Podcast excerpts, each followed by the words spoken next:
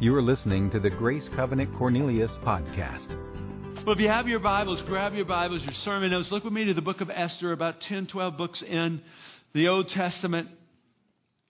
Today, we're continuing our study in Esther as, as we learn some lessons about how to handle difficult situations and difficult people. So, kind of our focus this morning. And we wish life was easy and that we didn't have to ha- we didn't have to deal with difficult people and difficult situations. But how many of you know that's not reality? Reality is, is there's difficult people in difficult situations that come to our address, that come to where we live. Now, it would be interesting. How many of you would say this past week you had to deal with a difficult situation or you had to deal with a difficult person? Wow. Look, look around the room. How many of you were the difficult person? Come on. Be honest. You know, sometimes I think I've got a bad situation and I'm the biggest problem in the midst of the situation. Sometimes we are the difficult person in the scenario. Recently, I, I came across a humorous story of a husband and wife who were facing a difficult situation and they were being difficult. Both husband and wife were being difficult in the midst of the situation. As a result of this conflict they were in, this husband and wife were, were doing the silent treatment thing. Now, I know no husbands and wives here today would ever do that, but this couple, that's kind of how they were processing this difficult situation. And the husband realized that the next day he had to catch an early flight to a really important business meeting. And so he needed his wife to wake him up at 5 a.m. to catch this flight. But he didn't want to break this silent treatment and lose. Uh, God forbid that he would lose. And so he wrote his wife a note, said, uh, I need to catch an early flight. Please wake me at 5 a.m. And he placed the note in a place where she wouldn't miss it, where she would see the note. The next morning, he wakes up and it's 7 a.m. And obviously, he's missed the flight. He's missed this really important business meeting, and he is furious. He's angry, and he's on his way to find his wife to find out why she didn't wake him up. And as he's on his way, he sees a note. It's 5 a.m. Wake up. Men are not made for a contest like that, I can tell you. Probably not the best way to deal with a difficult person or a difficult situation. So let's look at Esther's story and see if we can gain some insight this morning as to how we can better process through situations and deal with difficult people, and as we're dealing with difficult people. As we left Esther's story last Sunday, we discovered, she had discovered this evil plot that had been set against her and her people by Haman, which would be the annihilation of, of all the Jewish people in the Persian Empire, which we said last week, historians would have said maybe 15 million, 15 million people. Well, Mordecai, who has adopted Esther, raised Esther, now Esther, this Jewish woman, imagine that, an orphan girl who becomes the queen finds herself in this place of influence. And Mordecai says to her, Esther, who knows if God might have raised you to this place of influence, this place of position? I love this statement for such a time as this. In other words, Mordecai was saying to Esther, hey, it's time to speak up. It's time to use your voice. It's time, it's time to take action. Now, as we discovered last week, Esther could not just like waltz into the king's presence. I mean, that, that was taboo. That was, that was against the law. The only way you could go into the king's inner courtroom, the only way you could go into the king's presence if, is if he called you. And as we said last week, he hadn't called Esther in 30 days. And so Mordecai is saying to Esther, it's time to speak up. And she's thinking, how can I even get into the presence of the king to be able to use my influence, to be able to use my voice? And so she says to Mordecai, have the Jewish people fast for three days. She said, My maids and I will fast, have all of the Jewish people fast, and then after three days, I'll make my move. I'll show up. I'll speak up. Matter of fact, chapter 4, verse 16, Esther made this statement When this is done, when the fasting's done, I will go to the king, even though it's against the law, and if I perish, I perish.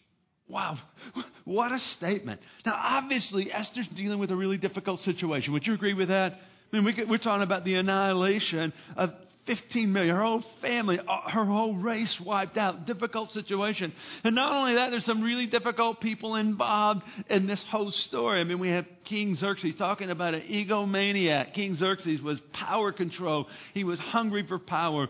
Um, a really um, difficult individual, difficult personality. And then we have Haman. Haman was full of envy and hatred toward not only toward Mordecai, but also to the Jewish people. And so Esther finds herself in this painful, unfair situation, and the stakes are really high. If she doesn't do something, like there's the possibility that her family and the whole Jewish line would be wiped out, unjustly murdered, simply because they were Jews. That was, that was the case against them. You know, as I was thinking of Esther's situation, I thought, well, there's so many parallels to her story parallels in our own lives. Obviously, the stakes are probably not as high, but what, would, what was true for Esther would be true for us. In life, but there's difficult situations and there's, there's difficult people. As you look to your sermon notes, their life's not only painful, but it's also unfair. I have, a, I have an opportunity to tell our teenagers that all the time. Life's not fair. And sometimes Here's the reality. Sometimes, even for Christians, even for Christ followers, sometimes life can be really painful. At times, it, it, it, seems as if everyone is against us and we have no solutions to the crisis we're facing, like there's no good options, like we're backed into the corner and there's no good solutions in sight. Possibly, it's a situation where you've lost your job, you've lost your employment, the bills are piling up and you see no solution in sight, the pressure's on. What are you going to do? Talking about a difficult situation. Or possibly the situation is that the marriage relationship is not real healthy. Matter of fact, there's been a growing distance. You know, there's a problem, but you don't know what to do with the problem. In the midst of the tension, the word divorce has come up. You know that's not the path that you should take, but you don't know what else to do. So that's not just a made up scenario, that's a conversation I had just this week. Because it's the real stuff of life. Or possibly you're in a workplace, you're in a work situation where you have a boss that's really difficult. Or maybe you have a manager that's really difficult and the situation that you're in is unjust, it's not fair. You know you should speak up, you want to speak up, but you're afraid if you do speak up, it could cost you your job and your family's depending on your income. Again, this is the real stuff of life. Like Esther, we find ourselves in difficult places dealing with difficult people. And in the midst of that, what happens is we can lose hope. Like, will this ever end? Will this ever be resolved? Will this ever, will this ever change? But in the midst of the challenges and the hardships of life, I, I would encourage you to this truth. Never forget that God is always present, even if he seems to be absent. He's always present. While we're waiting, he's working. When we're waiting, he's working, working on our benefit, for our good. And when I come to situations that are difficult, and dealing with people who are difficult, and good news for us, none of them's in this service. They all come to the earlier services, so you're safe. The other services, there's some pretty difficult folks. But you don't have to deal with them.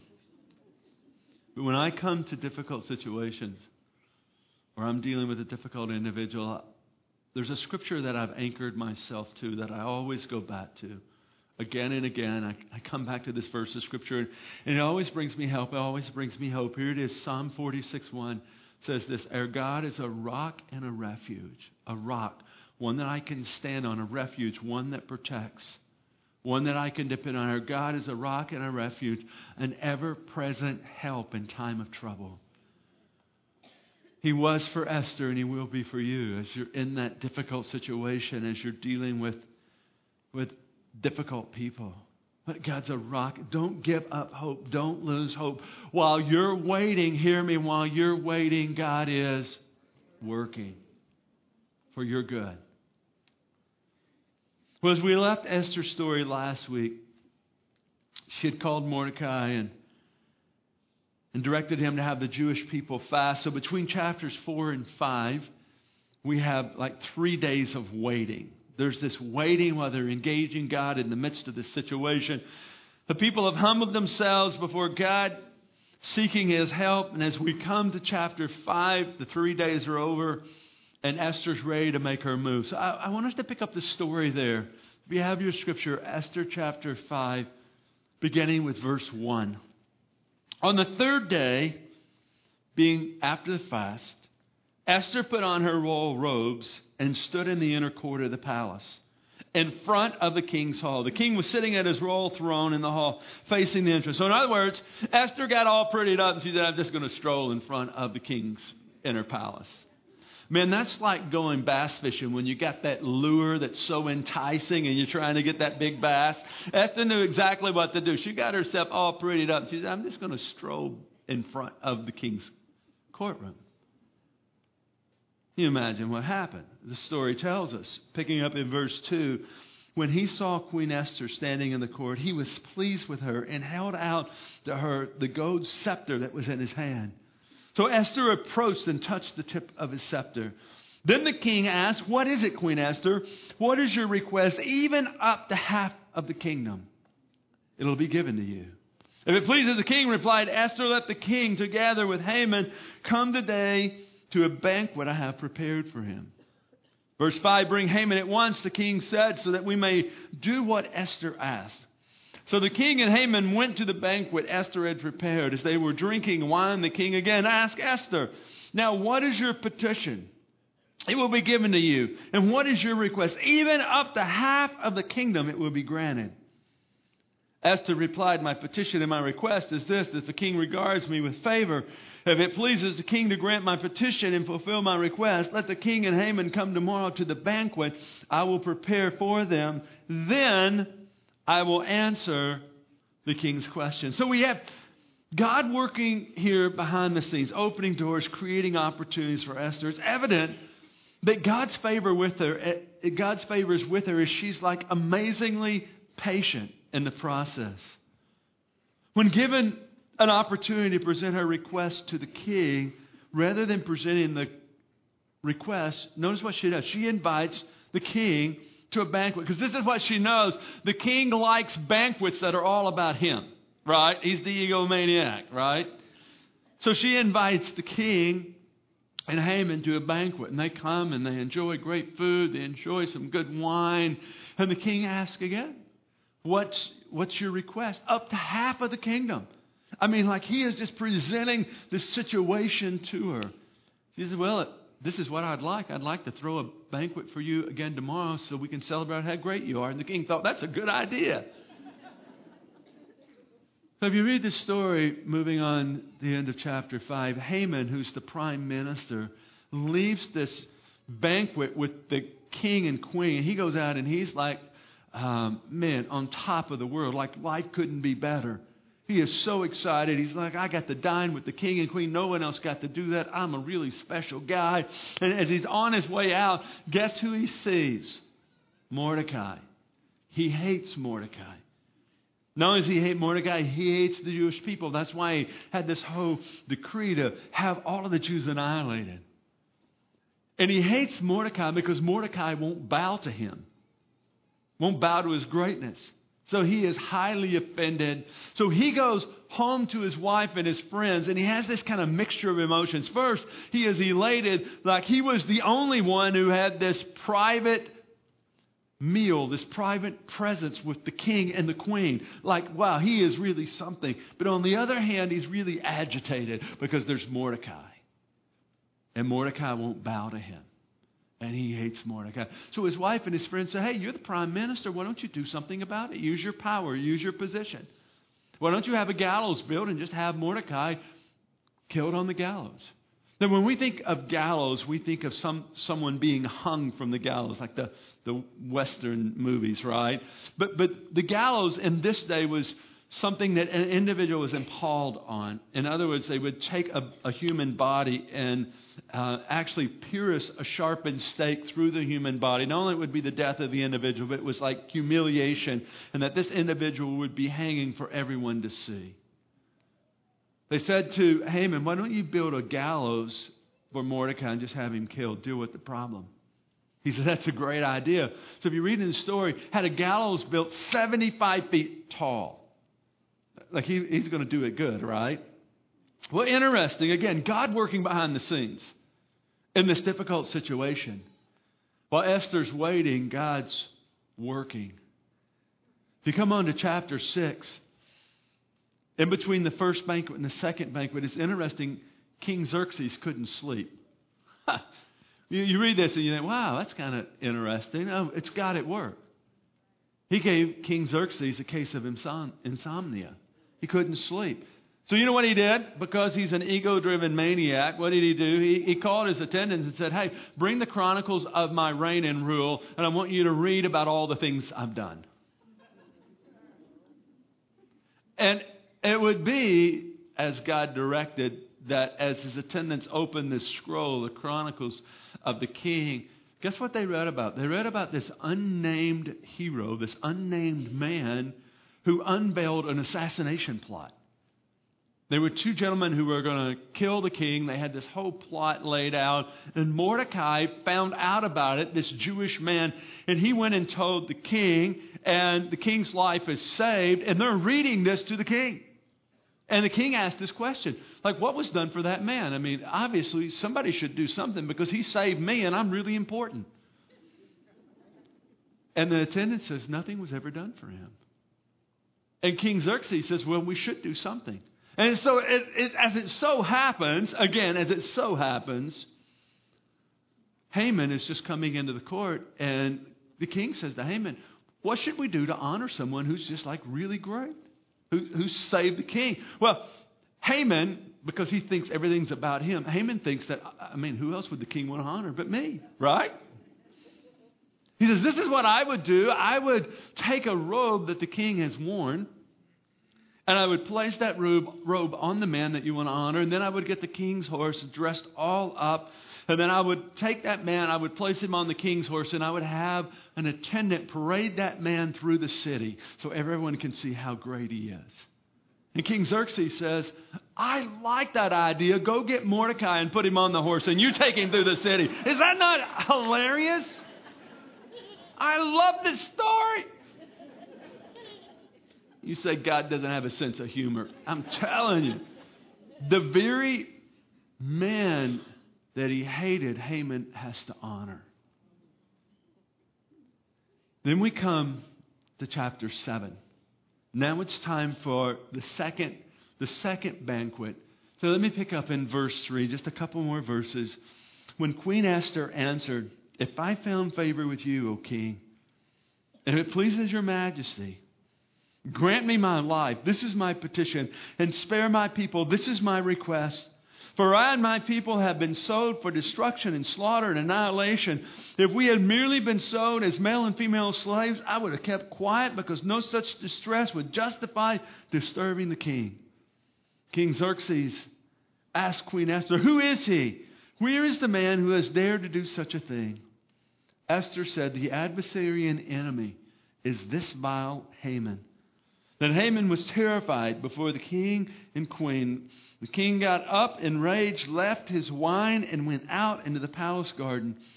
But Haman, realizing that the king had already decided his fate, stayed behind to beg Queen Esther for his life. Make a long story short, here's what happens. The very gallows that Haman had built to have Mordecai killed on, he loses his own life on. In other words, the whole table is turned. God at work. And then the king, he didn't recall the decree that had been established, but he wrote a second decree into law. It was basically this the Jewish people could defend themselves. Any people or nation that would come against them, they had the right to bear arms to defend themselves. A crisis was, a, a time of crisis would turn to a time of celebration. A time where it looked like there was devastation and destruction for the Jewish people. God turned to their benefit and for their good. So, again, in this story, what do we see? We see a difficult situation and we see difficult people. How do we deal with difficult situations and difficult people really quick? Let me just walk you through about three or four lessons that I think we can pick up from this story. Here's, here's the first lesson. When preparing for an unprecedented event, Wait on the Lord before getting involved. Wait. We don't like that word, do we?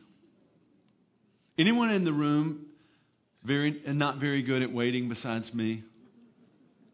I don't wait well. Just my personality type, I have a bias to action. And I can tell you in the history of my life, more than once, I found myself running before God and I've created trouble. And here's the tendency oftentimes we create our own problems and we blame God for what we created. I know you wouldn't do that, but your neighbor beside you would. Because we're not good at waiting. But when you have an unprecedented event, when you have a difficult situation that you're processing through, wait on the Lord before getting involved. There are human tendencies that we want to make something happen. We find ourselves in difficult situations. The last thing we want to do is wait. Matter of fact, I think we're much better at taking action than we are waiting. But oftentimes, I find that when we're not willing to wait, again, what do we do? We just kind of like mess things up. But notice, notice how Esther waits for the right time. In, there's, in the story that we just read, there's, first there's three days of waiting, fasting, and prayer before she presents herself to the king. And then the king asks her, like the first time she presents herself to the king, he asks her, Esther, what do you want? Up to half of the kingdom. But what does she do? She waits because she knows the timing's not right yet. So she waits. In the midst of her waiting, God's working. In chapter 6, the king has insomnia. This whole story of Mordecai and how Mordecai is honored and, and God softening the king's heart. What? While she's, get this, while she's waiting, God is, is working. Listen, folks, God works in our patience and He works in our circumstance as we give Him time. At least as important as the thing we're waiting for is the work God does in us while we're waiting. Oftentimes, I believe that God creates timelines and situations because He's working in us to refine us, to grow us, to mature us, to grow our faith, to grow our understanding of who He is. But there's there's a time to act, and I'm not against acting. I think there, at some point we have to move. But when we move is really, is really important. So we, there's a time to wait, there's a time to act, and we, we need to know the difference between the two. So when you're preparing for an unprecedented event, it's a wait, wait on the Lord until He directs, until, until He gets involved in the situation. Here's a second lesson I think we can learn from Esther's story when dealing with an unpredictable person, count on the Lord to open doors and open hearts. Listen, this is what I know about our God. He can make a way where there seems to be no way. He can open doors that no one else could ever open. He can soften the heart of an individual that enables you to have a restoring conversation. Is That only God can do that. When you're dealing with an unpredictable, difficult person, count on the Lord to open doors and open our. next story, we have this destruction and devastation that seems to be certain for the Jews. The king set, set into order this decree that, that will allow people throughout the Persian Empire to kill all the Jews. All of this has happened because of two unpredictable, difficult individuals, being King Xerxes and, and the wicked Haman, the prime minister. However, in the midst of the crisis, what do we see? We see God working to open doors and soften hearts. I mean, you have Esther who presents herself as she's strolling by the king's court. He invites her in. And immediately says, What do you want? Up to half of the kingdom. What do we we see God at work in the midst of this, this whole story. In Proverbs 16 7 says, When a man's ways are pleasing the Lord, he makes even his enemies live at peace with him. When your ways, what are pleasing to God, when he softens hearts, he, he opens doors. So be encouraged this morning. If you have an unpre- unpredictable, difficult person you're dealing with, someone that like always seems to be working to your harm, someone that's that's um, difficult to interact with, and you know you might have to be spending Thursday with them, right? Anyone besides me have difficult family members? A sermon right on time, right? All day Thursday, you're going to get to hang out with them. How might God open a door? How might God soften a heart? How might God work in that situation? Because just as he just as he opened this door for Esther, just as he softened the heart of the king, just as he made a way where there seemed to be no way, what I'm convinced, what he did for Esther, he can, he will do for you. So don't lose hope. Don't lose hope in the midst of that situation. Maybe it's been going on for a week or three weeks or three years. Don't lose hope. God can open doors where there seems to be no way. He can soften hearts. Here's the third lesson quickly that we can learn from Esther's story. When working through an unpleasant situation, trust the Lord for enduring patience. For most of us, patience doesn't come easily. Like we're so conditioned by our culture today. We want quick fixes and we want fast solutions. And when you're walking through like an unpleasant situation, we just want relief quick as possible. Oh, patience is like not a it's not a virtue that we seem to excel in our culture today. I know just yesterday I I stopped by McDonald's, which is supposed to be a fast food restaurant, right? Fast food. And it was an experience. And I, I thought I wanted to talk with the manager. And as I was reflecting on those situations, I, I thought it's probably best that I don't talk with the manager. Um, but then I came to realize I was part of the problem. It wasn't just the employees there. I mean, think about how ridiculous this is. I wanted them to know what I wanted and have it ready before I ever got there. But I'm not very patient. And I don't think I'm the only one that has that problem. Oftentimes, what we, because we're not patient, we, we, we run ahead and we find ourselves creating a greater problem. So when you're working through an unpleasant situation, trust the Lord for enduring patience. I mean, I mean, here's Esther in this story. The first time she's in the presence of the king, he says, What do you want? Up to half of the kingdom. I mean, it seems to me like she has the king in the palm of her hand, right? But notice how amazingly patient she is. Obviously, she knew the time wasn't right. So what does she say? I, king, I just, I want to honor you again tomorrow with another banquet. Will you come? And again, in the midst of all that, we see God working. And then there was the second banquet, and the king asked again, and it was time for her to present the risk. But again, she was so patient in the process. Listen, in situations that are unpleasant, I believe that timing is as important as action. Maybe more so. So pace yourself, have patience, give God the opportunity to work in the unpleasant situation, and who knows what He might do and how He might work for your good. There's great wisdom in the proverb, Proverbs chapter 16, verse 32. The message paraphrase reads like this Moderation is better than muscle, and self control better than political power. But to be patient. So, you're working through an unpleasant situation, trust the Lord for enduring patience. As you worship and as you wait, God will work on your behalf. As you worship, and as you notice, I didn't say as you whine as you wait. That's not what I said. As you worship and as you wait. Again, you'll be amazed how God works in your situation. Lastly, what can, here's the fourth and final lesson I believe we can learn from Esther's story. When standing against an unprincipled enemy, ask the Lord for invincible courage. Ask the Lord for courage to wait. Because sometimes, friends, it takes courage to wait.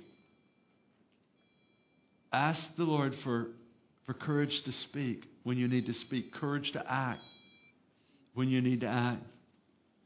I believe that's what happened to Esther in the midst of, of the first banquet. I, I believe, as I read the story, I believe that she sensed this growing invincibility and courage, even in the presence of her mortal enemy, as she waited on the Lord's timing. I mean, here she is. I mean, think about this a young Jewish woman in the presence of the king of the Persian Empire, in the presence of the prime minister, talking about an intimidating situation and some intimidating personalities.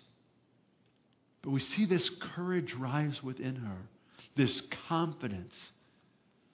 So when you're standing against a difficult individual, an unprincipled enemy, a difficult situation, ask the Lord for invincible courage. And watch how He works in and through your life as He did for us. I mean, she was not timid, she was not fearful.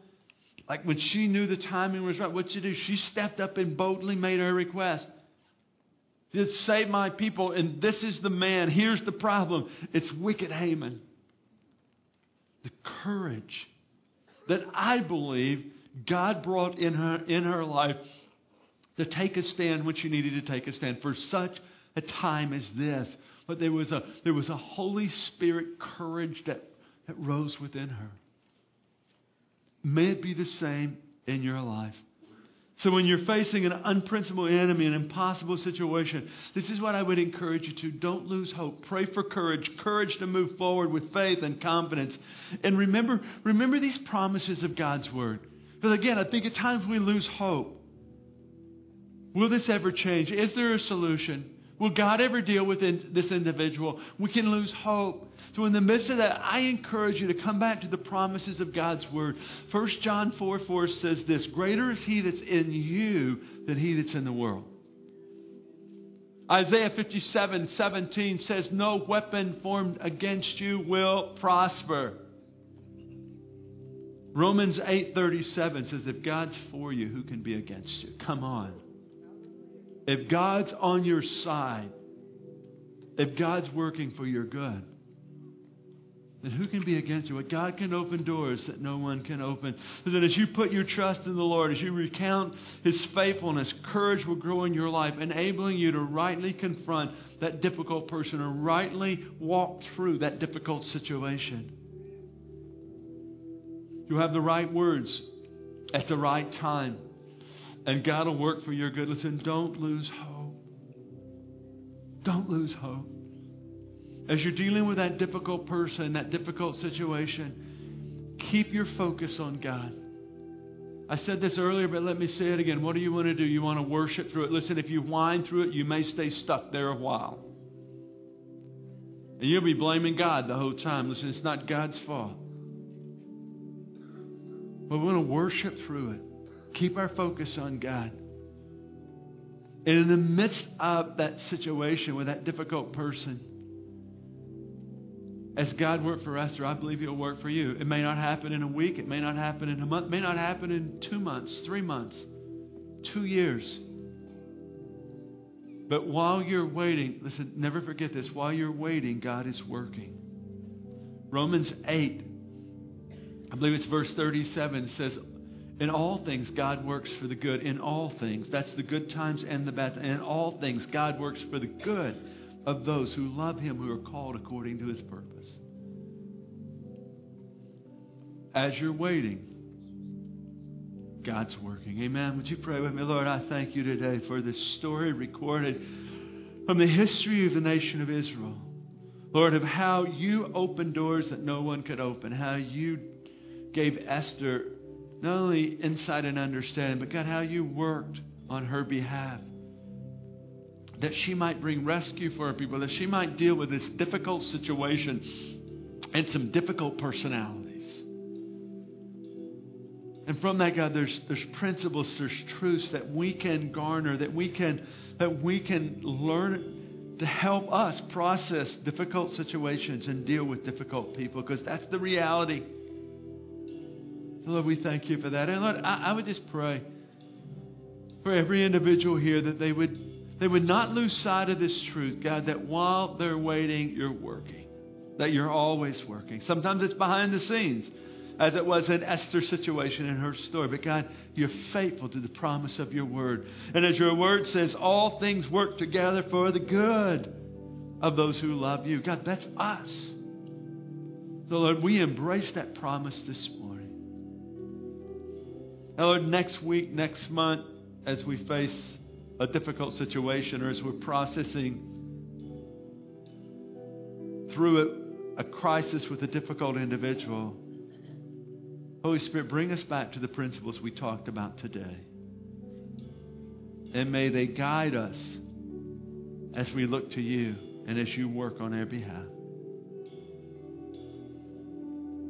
With every head bowed and eye closed, possibly you're here this morning and right now. I know it, it's the stuff of life, but today, even as we're in this service, you've been thinking about that difficult situation you're in. Listen, even people who love Jesus have difficult situations. Or maybe there's a difficult person. Maybe there's a Haman in your life. Or you've been struggling with how do I deal with them? I want, I want to pray with you and for you before we conclude, before we go our separate ways. I want to pray for you about that difficult situation and how to handle that difficult person. So, if that's you, would you just raise your hand really quick?